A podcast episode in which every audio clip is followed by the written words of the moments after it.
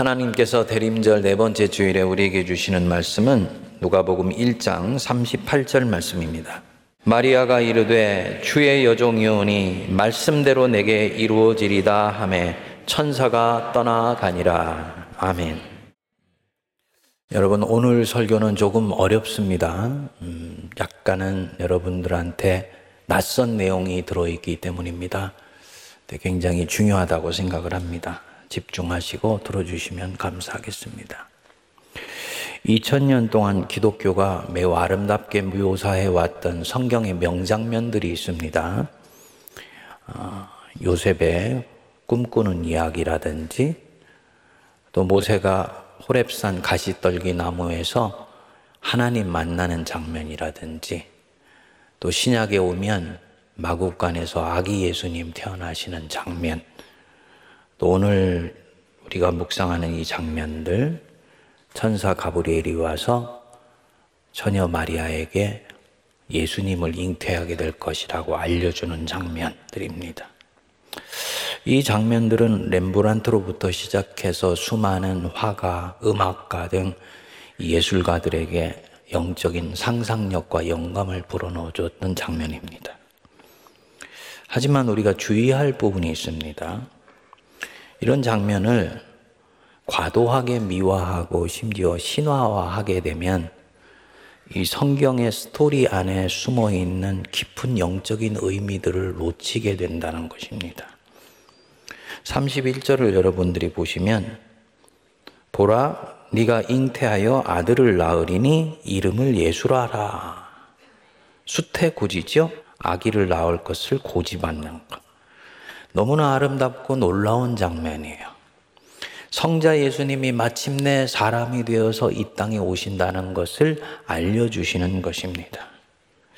하지만 이 장면이 전개되는 현실 안으로 들어가면 그렇게 아름답게만 보기에는 마리아의 현실은 심각하다 못해서 사실은 처절하기까지 합니다. 얼마 전에 뉴스에 보니까 이슬람교를 믿는 아프리카의 한 지역에서 한 여성이 혼전 임신을 했다고 그 여성에게 태장 180대의 선고를 내렸어요. 이 선고에 대해서 국제사회의 비난이 쏟아진 적이 있습니다.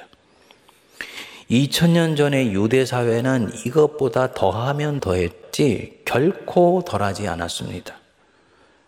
당시 유대 사회는 철저한 남성 중심적 가부장 사회였습니다. 유대교의 이름으로 온갖 여성 차별적인 규례와 법도를 만들어서 대대로 지켜오고 있었습니다. 그러니까 이런 폐쇄적인 사회에서 혼전 임신을 한다. 그것도 정혼해 놓고 그 남자와는 아무 상관없이 임신을 한다. 이건 곧 죽음을 가져올 수도 있는 끔찍한 일이었습니다.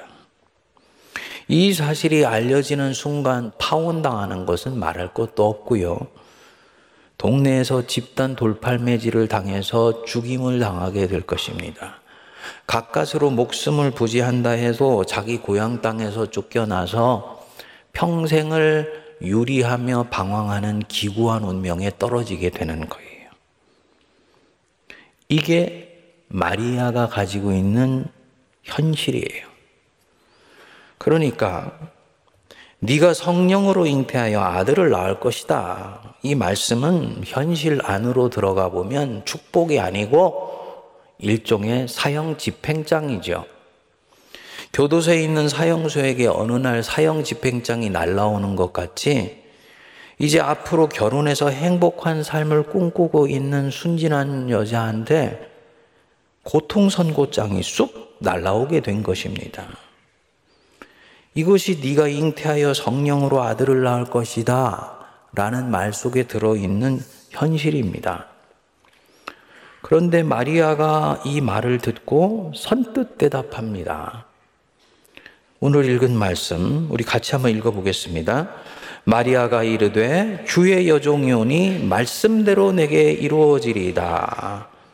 여러분 현실을 우리가 알고 있으면 이 반응은요 놀라운 반응이에요.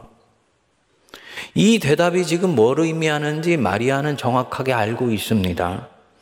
자기가 동정녀로서 아기를 갖기를 수락한 순간부터 자기 인생은 고난으로 점철될 것이며 이제 자기의 머리 위로는 고난의 바위가 빛처럼 쏟아져 버리게 된다는 건 이 여자는 누구보다도 잘 알아요. 그런데 도 말합니다. 주의 여종이오니 말씀대로 내게 이루어지리이다. 여기서 이루어지리다. 이 말은 헬라어로는 게노마이인데 영어로는 become, 우리말로는 되다, 이루어지다 이런 뜻입니다. 말씀이 육신이 되어 할 때 바로 이 게노마이를 써요. 근데 이 헬라어의 본뜻으로 보면은 굉장히 심오한 단어입니다. 형질이 완전히 바뀐다라는 뜻입니다. 뭐가 바뀐다고요? 형질이 그 사람이 가지고 있는 삶의 질이 뭔가 완전히 바뀌고 존재가 바뀌는 거예요. 물이 포도주로 된다. 당연히 게노마이죠. 돌덩이가 변해서 떡덩이가 된다. 게노마이입니다. 말씀대로 내게 이루어지리이다. 게노마이입니다. 근데 사람한테 이 말을 쓰면 어찌 되냐면요. 말씀이 내게 이루어져서 형질이 내 인생에서 완전히 바뀌게 되어도 나는 괜찮습니다. 이 뜻입니다. 언도우드가 멀쩡한 자기 나라 그 편한 미국 두고 가난하고 고통 많은 이 땅에 선교사가 되어서 왔어요. 게노마이예요. 복음 때문에 인생의 형질이 완전히 바뀌어 버리는 것입니다. 저 아프리카의 가난한 아이들을 위해서 남은 인생을 내어준다. 복음으로 인해서 형질을 완전히 스스로 바꿔버리는 거예요. 지금 그렇게 해도 나는 괜찮다고 얘기를 하는 것입니다. 행복을 꿈꾸는 풋풋한 신부가 이제 성자를 잉태한 것 때문에 고난길을 겪게 되었어요. 게노마이 하는 것입니다. 그래서 완전히 인생이 고생길에 접어들게 되었는데 그대로 되어지기를 원하나이다. 이렇게 말하는 것입니다. 이런 믿음을 뭘로 설명을 할 수가 있을까요? 더욱 놀라운 것이 있습니다. 천사가 떠난 후에 천사가 한 말이 사실인지를 확인하려고 이 마리아가 자기 친척인 사가랴와 엘리세벳을 찾아가요. 세례 요한이 아버지죠. 그리고 사실이는 것은 알고는 다시 돌아와서는 고향 땅에서 노래를 부릅니다. 그 유명한 마리아의 찬가라고 마그네 피켓이라고 얘기를 하더라고요. 거기 여러분 46절에서부터 48절 한번 보십시오. 우리 같이 한번 읽어보겠습니다. 마리아가 이르되 내 영혼이 주를 찬양하며 내 마음이 하나님 내 구주를 기뻐하였음은 그의 여종의 비천함을 돌보셨음이라 보라 이제 후로는 만세의 나를 복이 있다 일컬으리로다. 지금 이 마리아가 세상에서 가장 자기한테 기쁘고 감격스럽고 아주 경탄할 만한 일이 일어났다라고 그렇게 노래하는 거예요. 노랫말을 보면 참 마리아가 요즘으로 치면 몇십억 원짜리 주택 복권이라도 당첨된 것처럼 흥분하고 감격하고 있습니다. 근데 도대체 이 여자에게 무슨 일이 일어났는가 하고 들여다 보니까 남성 중심 가부장 사회에서 처녀가 이제 애를 낳게 된 것입니다. 그런데 이 여자는 너무너무나 기뻐서 껑충껑충 뛰듯이 행복해 하는 거지요. 여러분, 뭐가 느껴지십니까? 이 마리아를 보고 나한테 지금 뭐가 느껴지세요? 내가 옆에서 그 마리아를 보고 있다면? 아무것도 느껴지지를 않죠. 도대체 이 여자의 신앙이 어떤 것인지를 내가 모르니까. 만일에 우리가 마리아가 되어가지고 천사 가브리엘한테 이 수태고지를 들었다고 생각해 보세요. 어떻게 반응할까요? 솔직히 저 같으면 그렇게 반응할 것 같아. 한 일주일만 기도해 보겠습니다. 왜냐? 이건 눈앞에 고난이 너무나 명확하니까. 이거는 지금 당장 내가 수용하기에 너무 버거운 거예요. 그런데요, 나는 그러고 있는데 내 옆에 있는 이 여자 마리아는 껑충껑충 좋아서 기뻐 뛰어요. 뭘까요? 이 마리아는 내가 느끼지 못하는 다른 현실을 지금 보고 느끼면서 살고 있다는 뜻입니다. 이 마리아는 현실을 하는 보통 사람들이 보고 느끼고 그리고 만지며 사는 현실과는 다른 현실을 감지하면서 살고 있다는 말입니다. 그리스도인한테는 현실이 두 종류가 있습니다. 피부로 느끼고 눈으로 보는 현실. 우리가 보통 얘기하는 현실이에요. 사람은 현실적이어야 돼. 현실을 외면하면 안 돼. 신앙은 현실 위에 토대를 쌓아가는 거야. 이거 다 이런 현실이에요. 물리적인 현실이라고 말하는 것입니다. 보통 사람들은 다 이 현실을 보고 삽니다. 그래서 이 현실 안에서 좋은 일이 생기면 기뻐하고 안 좋은 일이 생기면 낙심하고 불행한 일이 생기면 슬퍼해요. 그리고 이 현실 안에서 뜻을 세우고 살아가요. 그런데 현실은 내가 생각한 것처럼 녹록하지 않고 내 뜻대로 뜻을 관철하도록 놔두지를 않아요. 결국은 이것 때문에 엄청난 대가를 치르게 되어 있지요. 우리나라 역사에서 독립운동가의 후손들은 거의 폐가가 될 정도로 고통을 겪었습니다. 그리고 이 현실이 너무나 고통스러우니까 결국은 뜻을 굽히거나 중간에 접는 일도 있게 되는 겁니다. 그리스도인한테는 이 물리적 현실에 현실이 하나가 더 있습니다. 물리적 현실 안에서 역사하는 현실. 물리적 현실 저 너머에서 역사하는 현실. 물리적 현실 저 위에서 역사하는 다른 현실이 있어요.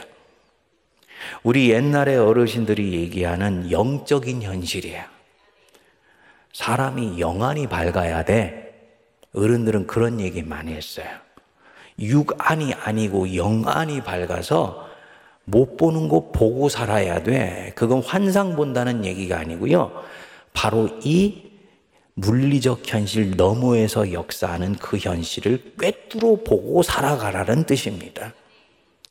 이걸 일컬어서 은혜의 현실이라고 얘기합니다. 하나님이 은혜로 한 사람의 인생을 이끌어가는 현실이 있다. 제가 전에 하나님의 현실이라고 말한 것입니다. 다윗이 사울에게 쫓겨 광야로 도망을 갑니다. 첫 번째 현실로 보면 이 다윗은 결국 사울과의 정치적 투쟁에서 실패한 거예요. 그래서 패배해서 도주하고 망명하는 처지가 된 겁니다. 근데 두 번째 현실로 보면 이 다윗이 광야길로 들어가는 길에는 하나님이 이끄시는 손길이 있는 겁니다.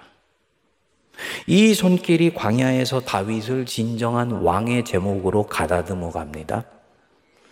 그리고 다윗은 이것이 진정한 현실이라고 믿고 수용해요. 물리적인 현실을 거부하는 것이 아니고 물리적 현실이 있지만 이 현실 안에서 이 현실 너머에서 이 현실 위에서 전혀 새롭게 창조주 하나님에 의해서 이끌려가는 내 현실이 있다. 이것을 보고 사는 거예요. 그래서 결국은 그 광야를 다윗이 자기를 깔고 닦고 조이고 기름칠하는 인생 사관학교로 삼습니다. 당연히 하나님 손에 의해서 이끌려가는 자신의 미래는 밝고 희망차죠. 그러니까 그 미래가 기다리고 있는 이 지금의 현재는 삶의 기쁨과 소망이 충만합니다. 내가 새벽을 깨우리로다. 광야 한복판의 아둘람굴에서 그런 결심을 하게 돼요. 뭐냐? 물리적 현실로 보면 암담한 것 같지요. 도망가는 다윗을 보면서 사람들은 얘기했겠지요. 한때는 저 사람이 진짜 이스라엘의 영웅인 줄 알았는데 말이야. 이제 끝났어. 사울왕 눈밖에 나서 이제 끝나버렸어. 이게 물리적인 현실이에요. 근데 그 속에요. 다윗은 하나님의 현실을 견고하게 붙들고 살아갑니다. 마리아가 지금 이 인생을 이렇게 보고 사는 것입니다. 자기 인생 속에서 하나님의 일이 이루어지고 자기가 하나님의 일에 쓰임 받고 있다는 이 자체가 너무너무나 기쁘고 행복해요. 하나님의 현실을 지금 보고 살아가는 거예요. 그녀는 분명히 알아요. 자기가 만일에 이 수태고지를 받아들이는 순간부터 자기는 만만치 않은 역경을 받을 수도 있다는 거. 그런데 이 은혜의 현실 안에 영혼의 빨대를 깊이 고정하고 있으면요. 이 역경이 역경으로 크게 다가오지를 않습니다. 그렇게 해서 하나님의 일이 자기 인생에 이루어지는 게 오히려 기쁨이고 보람이에요. 더군다나 이 여자는 자기 정체성이 명료합니다. 거기 뭐라 그랬습니까? 주의 여종이오니 내가 누구냐? 나는 주님의 종이다. 주님의 종이니까 내 주인이신 하나님이 내게 말씀하신 것이 내 인생에 이루어지는 것이 그것은 기쁨이고 내게 보람이며 감격스러운 일이라는 것입니다. 옛날에 종이 있었는데 희년이 되면은 종을 풀어 주었지요. 근데 종이 같이 주인하고 살면서 가만히 주인을 보니까 이 주인이 사시는 인생이 너무너무나 매력적이고 숭고하고 아름다운 거예요. 저 주인하고 같이 살면 내 인생도 같이 아름다워질 수 있을 것 같아. 그 주인이 나를 풀어줬는데 어느 날 주인 방을 놓고 하고 들어옵니다. 주인님, 오늘부로 제가 자유인이라는 것 압니다. 하지만 저는 저의 자유를 반납하고 주인님의 종으로 살아가겠습니다. 주인님의 종이 되는 것이 제 인생에는 훨씬 가치 있고 보람 있는 것 같습니다. 그래서 이렇게 자유인이지만 주인의 종이 되려고 하는 사람을요, 문설주에다가 귀를 놓고 뚫어가지고 주인이 귀고리를 해주셨어요. 이게 뭐냐? 종이지만 자유인으로 타는 것입니다. 지금 마리아의 신앙은 바로 이 단계예요. 주의 여종이오니 말씀대로 내게 이루어지는 것, 내 인생이 게노마이 되는 것, 그거 내게 괜찮을 뿐만 아니라 너무너무나 감사한 일입니다. 이 어렵지요. 이 하나님의 현실을 보는 게 어렵지요. 그래서 이게 사실은 설교가 어려운 설교라는 거예요. 일부 끝나고 나서 성도님 한 분이 오시더니 저 목사님 오늘 설교요. 제가 보통 그렇게 얘기하면 은혜 받았습니다. 이 얘기가 나오거든요. 근데 오늘 설교요. 어려웠습니다. 그러더라. 아, 이게 어려운 설교 맞구나. 왜냐하면 예수 믿어라 하는 얘기가 아니고 그 믿음이 나오는 안목을 말해주기 때문입니다. 철학적으로는 인식론이라 그러는데요. 신앙의 세계에서는 이 인식론이 회심하지 않으면 이 사람은 아직 온전히 회심이 이루어지지를 않은 거예요. 왜 내가 지갑 안에 있는 돈을 가지고 멈칫멈칫 할 수밖에 없냐? 내 인생의 인생관, 세계관, 인식론이 아직 회심하지 않았기 때문입니다. 우리 예수님이 들에 있는 백합화를 보아라 하늘에 있는 저 새를 보아라 심지도 아니하고 거두지도 아니하되 천부께서 기르시나니 하물며 너일까 보냐 이렇게 말씀하셨지요. 우리 예수님이 지금 이 세상을 보면서 뭘 말씀하시고 있는 것입니까? 은혜의 현실을 우리 예수님은 보고 있는 거예요. 누가 뭐라 그래도 인생은 정글이 아니며 세상은 싸움판이 아니며 전쟁터가 아니야. 하나님의 은혜는 지금 이 세상 구석구석에서 충만해. 너는 그 은혜로 충만한 세상 가운데 지금 초대받아서 살고 있는 거야. 그렇기 때문에 하나님이 하늘에 있는 새들도 먹이시고 입히시는데 하물며 하나님의 형상으로 만들어진 너희들을 당연히 먹이고 입히시지 않겠냐? 그런즉 너희는 무엇을 먹을까, 무엇을 입을까, 어디에 살까 걱정하지 말아라. 그것은 은혜의 현실을 모르는 이방인들이나 하는 것이다. 그 걱정은. 놀라운 은혜의 현실 안에서 하나님의 사랑을 받으면서 살아가고 있다는 거예요. 그러니까 천부께서 이미 너희 필요를 다 아신다는 거예요. 그래서 결론적으로 주님이 말씀하시는 거예요. 너희는 먼저 그의 나라와 그의 의를 구하라. 그리하면 이 모든 것을 너희에게 더하여 주시리라. 오해 마세요. 방점이 뒤에 있는 게 아니에요. 모든 것을 더함 받기 위해서 그의 나라와 그의 의를 구하라고 하시는 게 아니에요. 이미 너희들에게 필요한 것 천부께서 아시니까 너희들은 염려하고 걱정하지 말고 그 지나가는 것들에 니들의 인생을 쓰지 마. 그의 나라와 그의 의를 구해. 그렇게 해도 되고 그렇게 해도 넉넉히 승리하도록 너희들이 지금 살아가고 있는 거야. 너희가 그리 살면 지금까지 너희에게 주시지 아니한 나머지 모든 것들까지도 너희에게 더해 주실 것이다. 이 뜻입니다.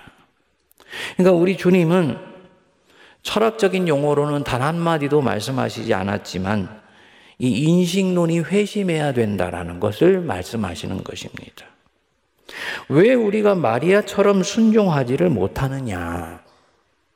몇 가지 이유가 있습니다만 그 중에 하나가요. 잘못된 신학이 성도들 안에서 역사하는 경우가 굉장히 많아요. 배드시알라지죠. 지난주에 제가 개인 서재에서 이번 주 설교를 위해서 책 한 권을 꺼내게 되었습니다. 아, 이번 주 설교의 주제는 순종이다. 그래서 순종이라는 제목의 책을 꺼냈는데 결론적으로는 책을 잘못 택했어요. 영어로는 제목이 언더커버이더라고요. 하나님의 날개 아래에서 요 뜻이에요. 하나님의 커버 아래에서. 책 내용은 이렇습니다. 왜 그리스도인이 하나님께 순종해야 되냐? 순종이 왜 그리도 소중하냐? 이 책의 답은 그럽니다. 하나님은 권위의 원천이시다.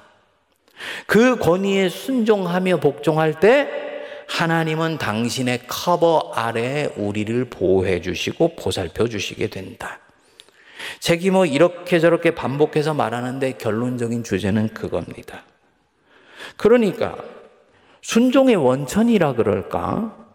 순종을 하는 이 동기가 근본적으로는 무엇입니까? 하나님의 보호를 받기 위해서예요.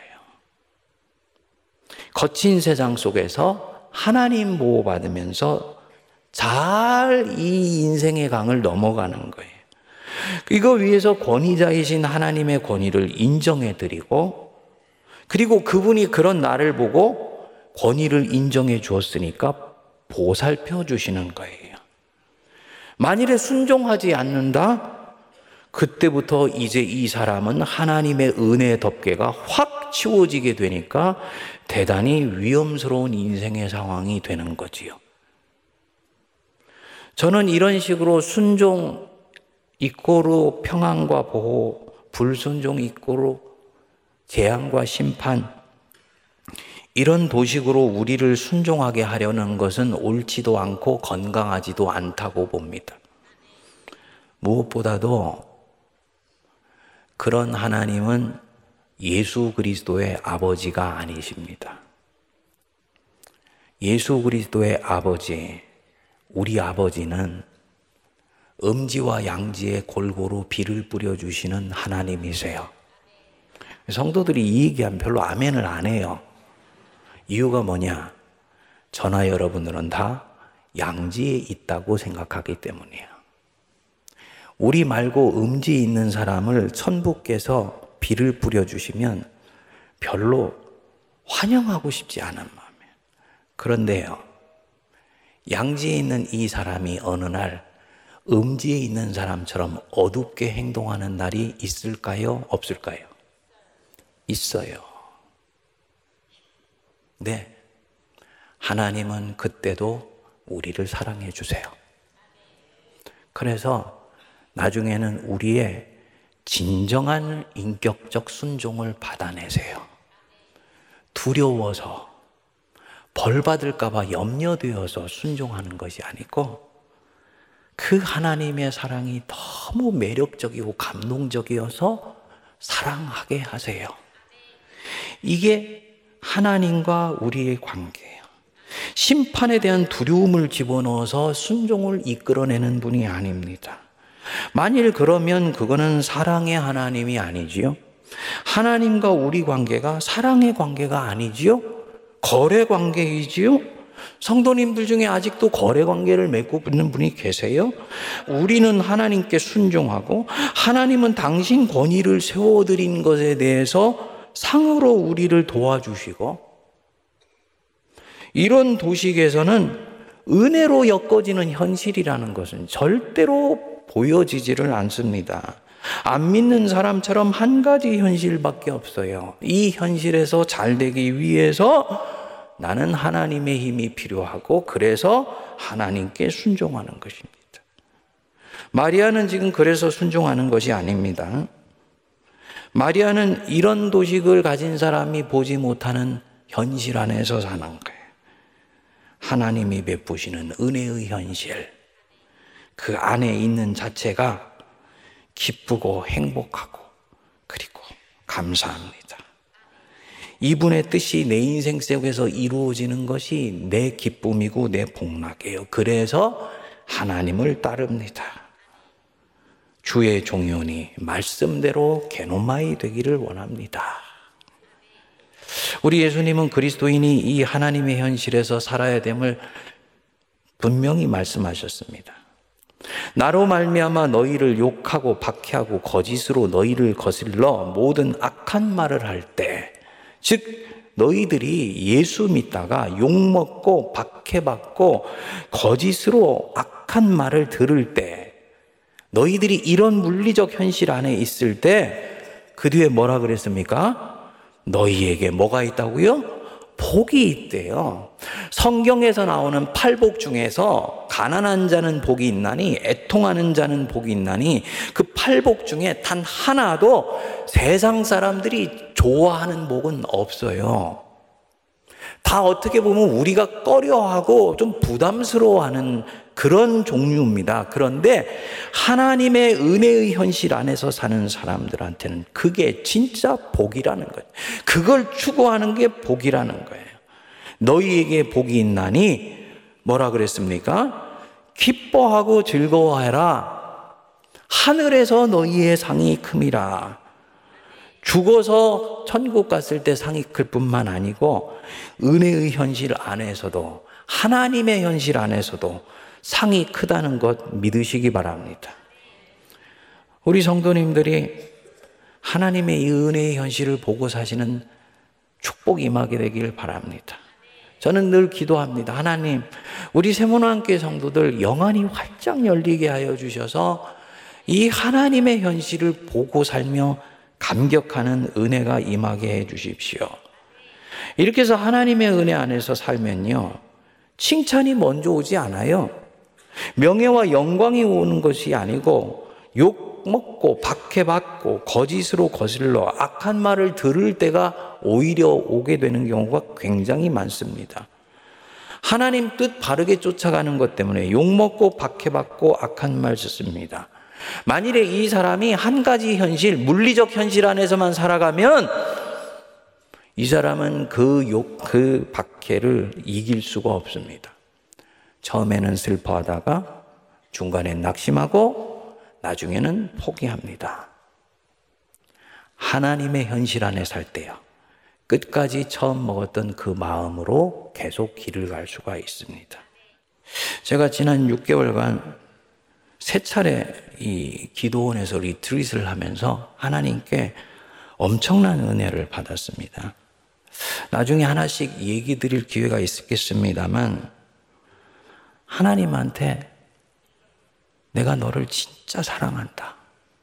하는 그런 영음으로 사랑 고백도 들었어요. 정말 심장이 터질 것 같이 기쁘더라고요. 너무 깊어서 깡충깡충 뛰었어요. 그리고 그때 제가 생각했어요. 하나님이 이제는 지난 6년 동안 나를 괴롭혔던 그런 고난 다 걷어내시고 순탄하게 목회하게 해주시겠네. 그리고 미국에서 돌아와서 우리 세문안교회가 소속되어 있는 서울노회, 정기노회 참석을 하게 됐습니다. 오전 하고 나서 좀 일찍 나오는데 어디서 이렇게 확성기 소리가 들리더라고요. 이상한 목사 어쩌고 저쩌고 그래. 고개를 이렇게 돌려서 보니까 그 주 모식이 엄마 부대예요. 제가 그 장면을 직접 눈으로 보고 귀로 듣기는 처음이었습니다. 한편으로는 애처롭기도 하고, 한편으로는 마음이 괜히 낙심이 되더라. 아, 이제는 끝난 줄 알았는데. 주님이 끝내주시는 줄 알았는데, 그게 아니에요. 저 없을 때도 한 번씩 교회 앞에 와서 이상한 목사 사랑한다고, 예? 한 번씩 이렇게 데모하고 갔다고 그러더라고요. 제가 이 장면을 보고 집에 와서 마음이 무거워서 주님께 기도했습니다. 하나님, 언제까지입니까? 아직도입니까? 그때 주님이 제게 들려주신 말씀이 바로 오늘 읽은 이 말씀이에요. 네가 진짜 이때까지 했던 모든 부분들이 나 위에서 한 일 맞냐? 한국 교회 위에서 한 건 맞냐? 만일에 그 부분에서 네가 맞다면 이로 인하여 너를 욕하고 박해하고 거짓으로 너를 거슬려 악한 말을 할 때는 너한테 복이 있다. 너의 상이 큼이다. 기뻐하고 즐거워해라.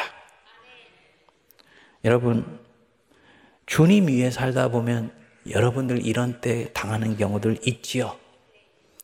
굽어져 있으며 어두워져 있는 세상 한복판에서 예수님이 내 안에 계시기 때문에 빛으로 살아내면서 당하는 고초가 왜 없습니까? 그때요, 세상은 그런 나를 보면서 좋아해 주지 않아요. 잘난 체 한다고, 튈다고 얘기합니다. 속상하지요. 기억하십시오. 기뻐해라. 하늘에서 너희의 상이 큼이라. 결국 이 마리아가 어떻게 됐습니까? 마리아가 당신의 종이기 때문에 주님 위해서 고난받는 각오하는 것을 하나님이 보셨어요.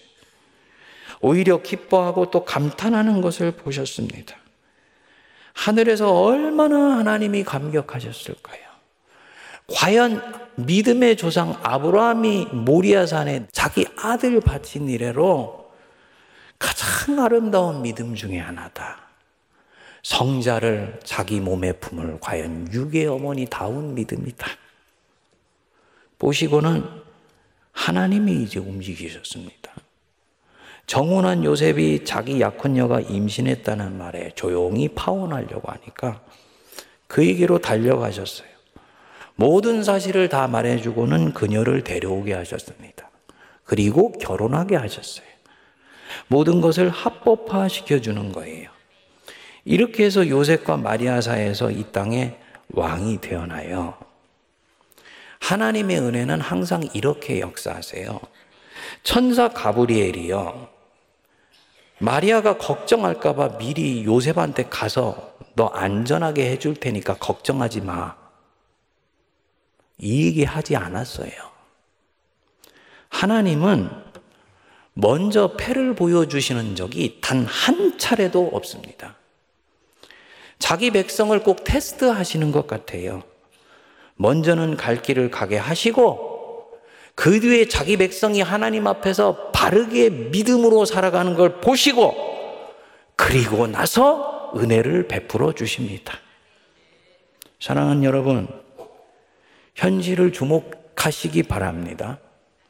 세상적인 현실, 인간적인 현실, 물리적인 현실이 아니고 하나님의 현실을 보고 느끼고 만지고 누리시기를 축복합니다. 기뻐하고 즐거워하게 될 것입니다. 사도 바울이 고린도 후서에 보면 도대체 우리는 이해할 수 없는 자기 실존의 리얼러티를 오픈을 해요. 자기가 어떤 사람이냐라고 얘기를 합니다. 무명한 자 같으나 유명한 자요. 죽은 자 같으나 보라, 우리가 살아있고, 징계를 받는 자 같으나 죽음을 당하지 아니하며 근심하는 자 같으나 우리는 항상 기뻐하고 가난한 자 같으나 우리는 많은 사람을 부유하게 하는 자이고 아무것도 없는 자 같으나 모든 것을 가진 자로 다. 앞에 있는 현실은 전부 물리적인 현실에서 세상이 나를 평가하는 거예요. 뒤에 있는 것은요, 하나님의 현실 안에서 살아가는 사람의 그 풍요함과 넉넉함과 놀라운 은혜를 선포하는 것입니다. 우리가 이 신앙의 경지로까지 나갈 수 있게 되기를 축복합니다.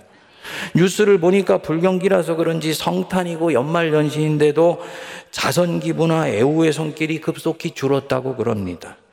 세상은 그럴 수밖에 없어요. 왜냐하면 그들은 물리적 현실밖에 못 보니까. 하지만 그리스도인은 그렇게 하면 안 됩니다.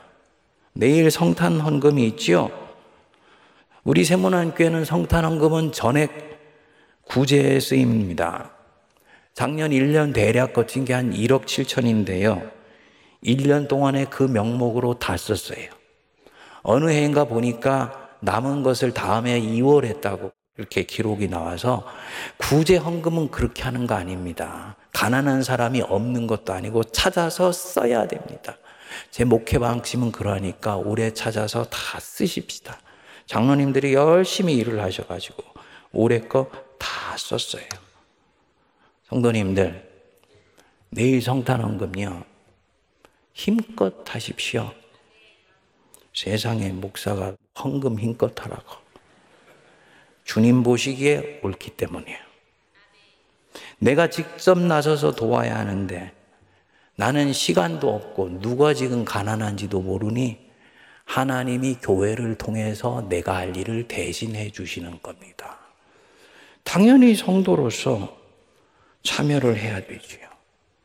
찔끔찔끔 하지 마십시오. 힘껏 하십시오. 물질이 없다?